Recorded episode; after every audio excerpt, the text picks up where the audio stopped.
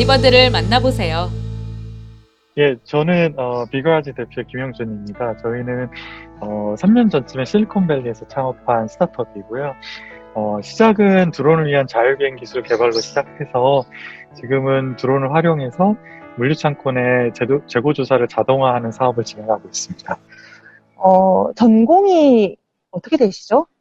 어, 저는 학부 전공은 컴퓨터공학이고요. 그리고 박사 전공은 항공우주공학입니다. 우와, 정말이에요? 예, 어쩌다 보니. 그렇게 됐습니다. 예. 네, 어떻게, 왜 그 항공우주 쪽으로 관심을 가지셨어요?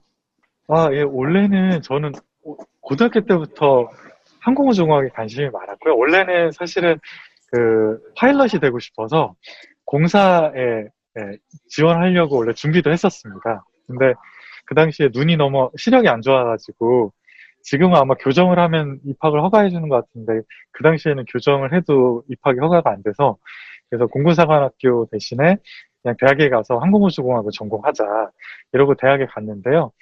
제가 다닌 대학은 1학년 때는 과가 없습니다. 그래서 2학년 때 과를 선택하는데 막상 1학년 때 이제 저는 사실은 비행기나 로켓을 되게 만들고 싶었는데 이 선배님들께서 아 한국에서는 로켓이나 비행기 만드는 건 좀 어렵다. 지금은 하고 있죠. 근데 그 당시에는 좀 어렵다고 하셔서 벌써 그게 한 20년도 전이니까요. 20년이 네, 그렇죠. 그래서 좀 실망하고 있던 차에 어, 컴퓨터공학을 원래 컴퓨터를 원래 좋아했어서 이제 컴퓨터공학으로 가게 돼서 굉장히 재밌게 컴퓨터공학을 전공했고요. 그리고 나서 이제 전공하던 와중에 여전히 항공우주공학에 대한 꿈이 남아 있어서 어, 막상 알아보니까 제가 그 당시에는 제가 유학을 갈 수 있다는 걸 몰랐는데 어, 이렇게 회사 생활을 좀 하다 보니까 저도 유학을 갈 수 있다는 걸 알게 돼서 항공우주공학과로 지원을 하게 돼서 이제 유학을 가게 된 것이죠. 근데 막상 항공우주공학과로 유학을 갔는데 어, 막상 또 연구한 연구실은 인공지능 연구실이라서 어, 약간 좀 특이하다고 볼 수 있죠. 아, 굉장히 제가 이 항공우주를 전공하신지 정말 몰랐네요. 예, 그리고 계속, 왜냐하면 계속 저희가 로봇, 자율주행 이런 얘기를 많이 해가지고. 근데 왜 우주나 이런 항공 기산업 이런 게 왜 매력적인가요? 아, 일단은, 아, 개인적인 이유로 보자면, 아, 저희가 원래 예, 전부터 별을 보는 걸 좋아해서, 예, 그 원래 별이 모든 사람이 동경이지 않습니까? 그래서 예전에 이제 천체, 천체 관측 동아리도 했었거든요. 그래서 너무 별을 좋아하다 보니, 아, 뭔가 우주에 나가서 할 수 있는 걸 하면 좋겠다. 혹은 날아다니는 걸 하면 좋겠다. 이게 사실 모든 사람의 꿈이지 않습니까? 그래서 예전부터 굉장히 큰 관심을 가지고 있었고요. 어, 그래서, 그래서 그 관심이 이제 이어져서 전공까지 이어지게 된 거죠. 아, 그래서, 그러면, 예, 예, 말씀하세요. 아, 예, 죄송합니다. 그래서 어떻게 보면 제가 지금 드론 쪽을 하고 있는데, 이 드론이 따지고 보면, 우리가 흔히 아는 그쵸. IT, IT 산업과 항공우주 산업 그 중간에 있는 산업이거든요. 아, 그래서 저한테 몰라요. 너무, 너무 잘 맞는 산업입니다.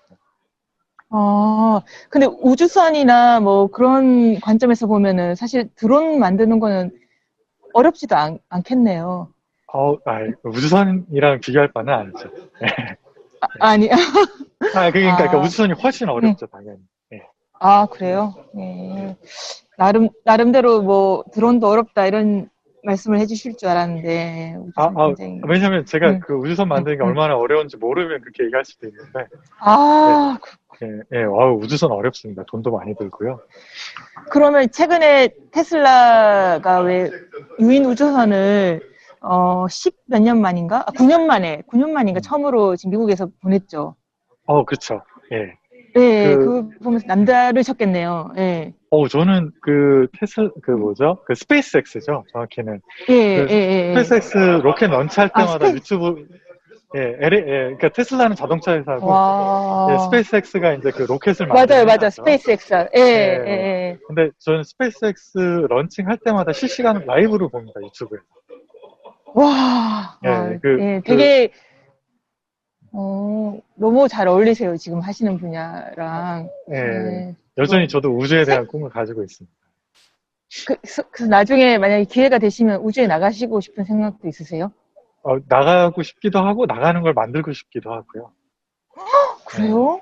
네, 그럼요. 네. 음, 네네네. 아, 좀 위, 위- 위험하지 않나요? 오, 위험하죠. 그럼 네. 위험하죠? 아, 그럼요. 예, 어, 우주에 가는 그래요? 게 예. 예, 안전하진 않죠. 아, 아니, 아, 아, 물론 이제 기술이 워낙 발전해서 예전보다 훨씬 안전하지만 그래도 여전히 예, 위험한 편이죠. 네. 지금은 그러면 라식 수술 같은 걸 하신 건가요? 네, 맞습니다. 지금은 교정을 아. 해서 예, 안- 지금은 안경을 쓰, 쓰고 있지는 않습니다. 아, 가실 수는 있 겠네요. 잘, 잘 모르겠지만. 네, 네. 아, 예. 알겠습니다. 네. 네. 어, 그러면 어쨌든 저는 항공우주학과의 자율주행 연구팀에 있는지는 몰랐어요. 근데 항공우주에서 왜 이 팀을 운영을 그런 걸 연구를 하고 있나요? 아, 그게 약간 이제 어, 조금 이제 한국적 상황에서 조금 다를 수 있는데 한국은 과가 정해지면 그 과에서 아. 보통 연구를 하는 경우들이 많은데요. 저희는 네네네. 그러니까 제가 있었던 대학원은 과와 상관없이 본인이 원하는 연구를 할 수 있습니다. 그래서 아. 실제로는 그 인공지능 연구실은 컴퓨터공학과 아래에 있거든요. 아니, 아, 정확히 말하면 음, 음, 컴퓨터공학과라기보다는 그, 그 프로그램, 그러니까 그 인공지능 연구소 프로그램 안에 그 음. 연구를 하는 다양한 교수님들이 다 모여 있습니다. 그래서 제가 음. 과 소속은 항공우주공학과 소속이지만 실제로 하는 연구를 하는 곳은 인공지능 연구실이었던 거고요. 그래서 아. 실제로 했던 연구가 어, 자율 비행에 관한 연구였습니다. 그러니까 아, 여기에 자율 비행이라는 게 인공지능도 필요하고 드론도 필요하기 때문에 저한테 딱 맞는 예, 그런 연구 분야였던 거죠. 음, 어떻게 그 이미 차도가 만들어져 있고 기계식 자동차가 움직이는 도로와 음. 이제 길이 없잖아 하늘에는 그쵸, 좀 맞습니다. 왠지 자유로울 것 같은데 예. 어, 자율 비행이랑 자율 주행과 자율 비행을 비교해 봤을 때 자율 비행이 조금 쉬운 측면도 있나요? 아니면 어떤 어려운 측면이 또 색다르게 있을까요? 예, 그, 어, 굉장히 많이 받는 질문 중에 하나인데요. 네, 네, 어, 네. 둘은 이제 정확히 말하면, 어, 뭐가 더 어렵다기보다는 서로 다른 문제를 풀고 있는 겁니다. 그래서 예를 들어 자동, 자율주행 같은 경우에는 어, 이 자동차가 보통 자동차 운행하는 시간에 거의 90 몇 퍼센트 이상의 시간을 다 도로 위에서만 움직입니다. 그러니까 기본적으로 제한되어 있는 길 위에서 움직이는 것이죠. 그리고 보통 후진하는 경우가 많지 않죠. 거의 대부분 다 앞으로 달립니다. 그래서 자동차 같은 경우에는 어떤 제한된 길 그리고 2D 평면에서 움직이게 되고요. 반면에 드론 같은 경우에는 어, 어디로든 움직일 수 있죠. 그러니까 3차원에서 위든 뒤든 아래든 어. 굉장히 자유롭게 움직일 수 있기 때문에 둘이 사실은 자율 기술 차원에서 푸는 문제가 좀 많이 다르다고 볼 수 있습니다. 음, 그러면 자율 비행 시스템 분야에서는 박사님이자 대표님이신 비거라지 창업자 분이 지금 가장 앞서 있다고 할 수 있죠. 전 세계에서. 뭐 앞서 있다고는 어 글쎄요 이게 그러니까 더 제가 그 앞서- 분야를 오랫동안 해온 것도 많고 맞고 잘해온 것도 많고 저는 제 개인적으로는 저희가 굉장히 어, 앞서 있다라고 자부는 하고 있습니다. 어, 그 앞서 있다고 했을 때 그 포인트가 되는 이유들 한 두 가지만 얘기해 주시면 어떤 건가요? 예, 그 아까 어, 아, 네, 네, 네. 예, 앞서 아마 그 두 번째 음. 팟캐스트, 첫 번째 아니면 두 번째 그 이전 팟캐스트 네. 제가 설명드렸던 것 중에 네. 저희가 실내에서 자율비행 하는 기술을 개발해서 물류 창고내 재고조사 자동화를 사업을 하고 음. 있다고 말씀을 드렸었는데요. 그 네, 실내 네, 네. 자율비행이라는 게 어, 굉장히 어려운 기술 중에 하나입니다. 음, 그래서 실제로 대표적인 예를 들면 어, 저희 지금 같이 협업을 하고 있는 미국 내그 음. 굉장히 큰 삼자 물류 회사가 음. 그 음. 드론을 활용한 재고 조사를 위해서 이런 것들을 하는 여러 기업들과 파일럿을 진행했는데요. 그 중에서 음. 저희가 최종 선택이 됐는데 어, 그분이 오. 저희를 최종 선택하시면서 하신 말씀이 그 음. 자- 본인들이 테스트한 그 네다섯 개 된 업체 중에 실내에서 자율비행이 되는 업체는 저희밖에 없더라. 라고 말씀을 주셨어요. 그러니까 그 얘기 어. 즉슨 어, 그러니까 그렇구나. 저희 기술이 가장 앞서 있다라고 평가할 수 있는 거죠. 어, 아까까지만 해도 대표님이란 말이 굉장히 자연스, 자연스러웠는데 지금은 계속 박사님이라는 단어가 자꾸 나오는데요. 그런 대충- 연구가 있었기 네. 때문에, 연구 과정이, 있- 예, 연구 과정이 있었기 때문에 뭐 가능하셨던 게 아닌가 싶습니다. 예, 맞습니다. 네. 어, 지금 하- 미국으로 건너, 유학으로 건너가시고 지금 사실 거주하고 계신 걸로 알고 있는데, 어, 기간이 어느 정도 되셨나요? 예, 제가 건너간 건 2006년에 건너갔으니까 2006년. 지금 아, 이제 네. 거의 14년 정도 되고 있고요. 네. 예, 제가 처음에 네. 갔을 때는 사실, 음, 예, 음. 2000 아이폰이 2007년에 나왔으니까요. 예, 와, 아이폰도 나오기, 진짜 그러네요. 네, 아이폰도 와. 나오기 전에 건너갔죠. 아, 그 자율 주행이든 자율 비행이든 어, 한마디로 묶고는 로봇이라고 할 수 있겠는데 그리고 이제 넓게 보면은 예, 비거라지도 로봇계에 있다고도 할 수 있죠. 맞습니다. 이 로봇이 예, 사실 소프트웨어는 소프트웨어 소프트웨어 이팅 월드라는 말이 나올 정도로 굉장히 급성장하는 게 눈에 보였고 사, 실상 저희 알고리즘이 저한테 미친 영향이 엄청나게 크고 그리고 소프트웨어 업체들의 뭐 시가총액은 굉장히 컸는데 로봇 산업은 14년 동안 지금 눈을 보시기에 어떤 상황에 있고 어, 예, 어떤 발전 방향으로 가실 것인지 한번 얘기 듣고 싶습니다. 예, 어, 아마 여타 다른 기술 혹은 산업들을 네, 보셔왔다시피 엄청나게 빠르게 발전하고 있거든요. 그, 로봇도요? 사실, 네, 로봇 산업도 사실 예외는 아닙니다. 아까 말씀 주셨지만, 아, 그, 네. 사실, 예, 그 말씀 잘 주셨는데, 그 테슬라 창업자인 앨런 머스크가 예전에 네. 어떤 강연에 나와서 한 얘기가 세상에서 제일 많은 로봇을 만들고 있는 회사가 테슬라다, 이렇게 얘기했었어요. 그러니까 본인이 그 테슬라 자동차를 로봇이라고 본 거죠.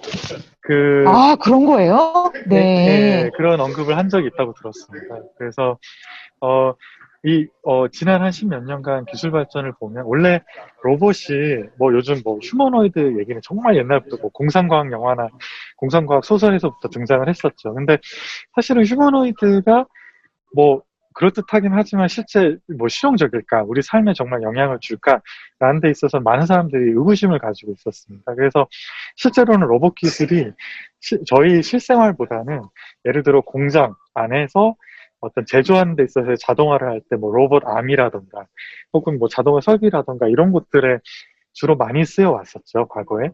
어, 근데 이 로봇 기술이 최근에 굉장히 빠르게 발전하면서 어, 그 수준이 비단 이런 공장뿐만이 아니라 예를 들어 저희가 하는 이런 물류 환경 혹은 어떤 경우에는 농업 쪽 혹은 또 다른 영역에 이르기까지 일정 수준으로 로봇을 활용할 수 있는 단계까지 기술이 올라왔습니다. 거기에 더해서 단순히 산업만이 아니라 실제 우리가 살고 있는 이 실생활, 실생활 안에 뭐 휴머노이드까지는 아니지만 예를 들어 뭐 음식을 서빙하는 로봇이라던가 개인아, 개인에게 안내를 해주는 로봇이라던가 이런 등등 실제 실생활에 밀접되어 있는 로봇 기술들이 점차 수준이 어느 정도 지금 기술 수준이 이제 그런 것들을 구현할 수 있을 정도로 수준이 올라와서 실제로 많이 개발이 이루어지고 특히나 코비드가 이러한 로봇 기술이 실생활에 적용이 되는데 더 가속화해주는 역할을 하고 있기 때문에 아마 어, 길게 봤을 때 뭐 5년이든 10년 이 안에 실제로 로봇이 단순히 공상과학 영화나 소설에 존재하는 게 아니라 우리 실생활에서 우리가 전혀 뭐 의식도 하지 않을 정도로 자연스럽게 함께 살아가게 되는 그런 모습이 되지 않을까 이렇게 생각하고 있습니다.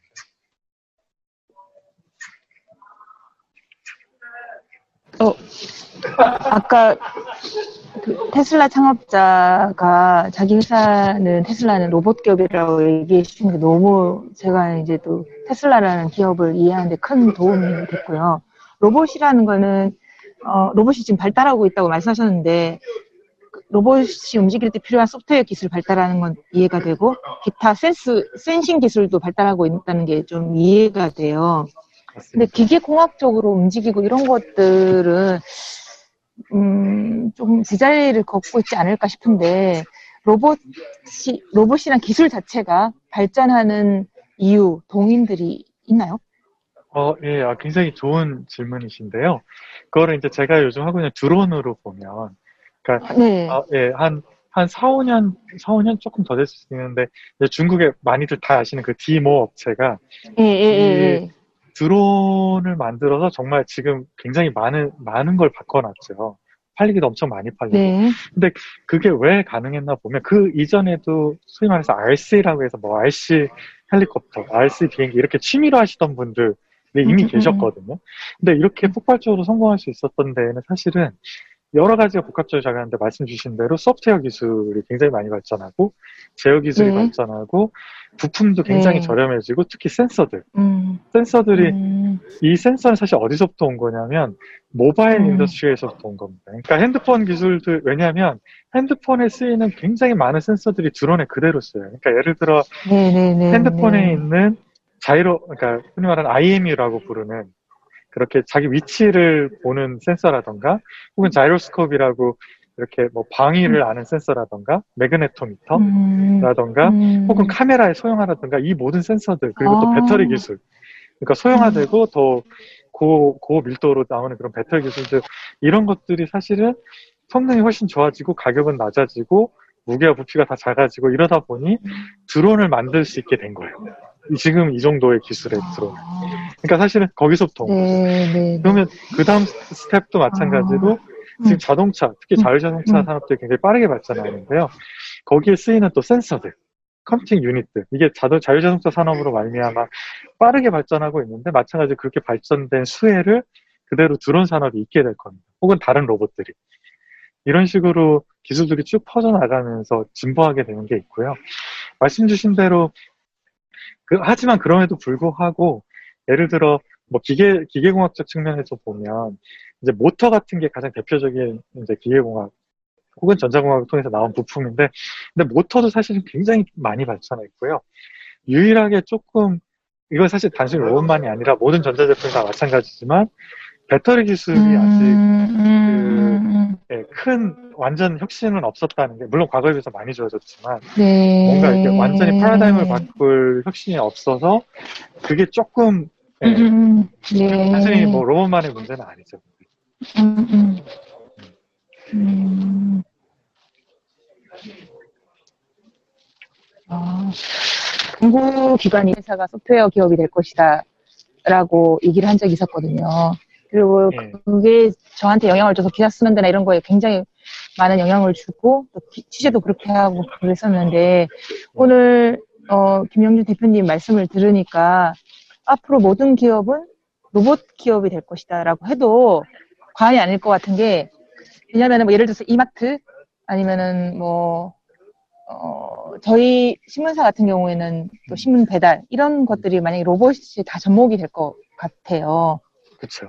그래서 맞습니다. 로봇, 예, 하드, 예, 실생활과 만나는 어떤 지점에 있는 사업들, 사업들은 로봇을 다 활용을 많이 할 것 같거든요.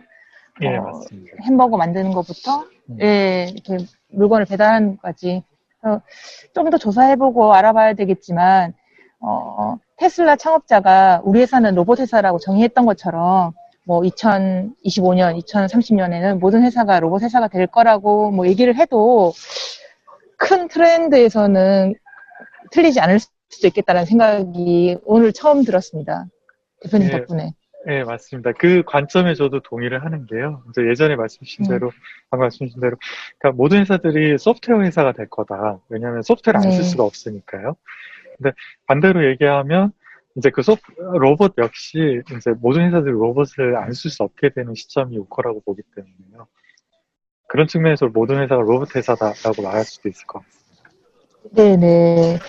그리고, 어, 제가 특별히 로봇 얘기를 많이 해주셔가지고, 세 번째 이 팟캐스트에서는 꼭 여쭙고 싶었던 게, 한국의 기회와 리스크예요. 왜냐면 로봇이라는 거는 제조가, 제조 과정이라는 게 필요하잖아요. 드론도 마찬가지고.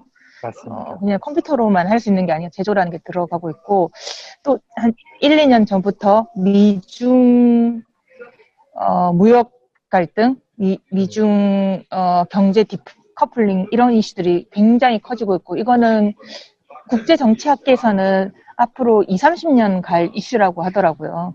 음, 지금은 한 30년 동안 중국이 제조 공장, 세계 제조 공장의 역할을 해왔고, 세계 공장의 역할을 해왔는데, 그것도 어떻게 될지 모르는 상황이어서, 로봇 트렌드와 이런 국제 정세를 다 봤을 때 한국의 기회와 리스크 같은 거를 이야기해 주시면 좋을 것 같아요. 아, 예, 어, 굉장히 중요한 문제인 것 같고요. 그냥 일단 로봇 산업 관점에서 보면 이 로봇 산업이 향후 5년, 10년, 20년간 죄송합니다. 크게 성장할 것은 사실 어떻게 보면 굉장히 빅 메가 트렌드라서 예, 피할 수 없는 일인데요.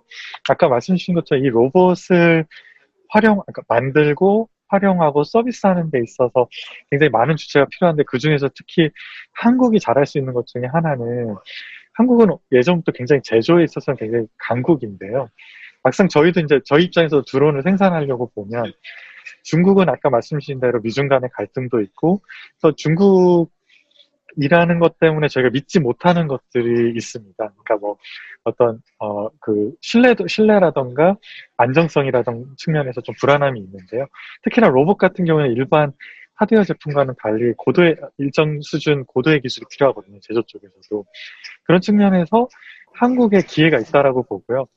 한국이 장기적인 관점에서 이런 기존의 아주 전통적인 제조에서 로봇을 제조할 수 있을 만큼의 어떤 역량을 쌓아, 쌓아두면 굉장히 그거 자체로 굉장히 큰 산업이 될 수 있겠다라는 생각이 듭니다. 네. 어, 리스크도 있나요? 음, 한국의 리스크라든지 어떤, 예, 예. 예, 그 리스크 관점에서 보면 이제 물론 이제 물- 제가 이거를 어, 이렇게 뭔가 이야기할 수 있을지는 잘 모르겠지만 저희가 이제 막상 물류 쪽에서 일을 해보면 이제 한국 물류와 미국 물류가 굉장히 다른데요. 그게 왜냐하면 한국은 어, 노동력이 굉장히 값싸지만 굉장히 질 좋은 노동력을 활용할 수 있습니다. 이게 어떤 음. 면에서는 장점이지만 어떤 면에서는 독이 될 수도 있거든요. 가령 음, 미국 같은 경우에는 아까 말씀드렸듯이 재고조사 같은 그런 역할들은 인력을 채용하는 게 너무 어려워서 어쩔 수 없이 자동화를 하려는 경향이 매우 강하거든요. 그러다 보면 이런 AI 기술, 자율 기술, 로봇 기술이 필연적으로 발전할 수밖에 없는데 반해서 한국은 이미 어, 굉장히 값싸면서도 질 좋은 노동력이 그 역할을 하고 있, 기 때문에 상대적으로 아, 그 필요를 적게 느낄 수 있습니다. 근데 그게 음, 단기적으로 보면 괜찮을지 모르겠지만 음, 장기적으로 음. 보면 로봇 기술의 발전은 mega trend라서 한국이 음. 오히려 그런 면에서 뒤처질 수도 있겠다라는 불안함이 있습니다. 아, 네.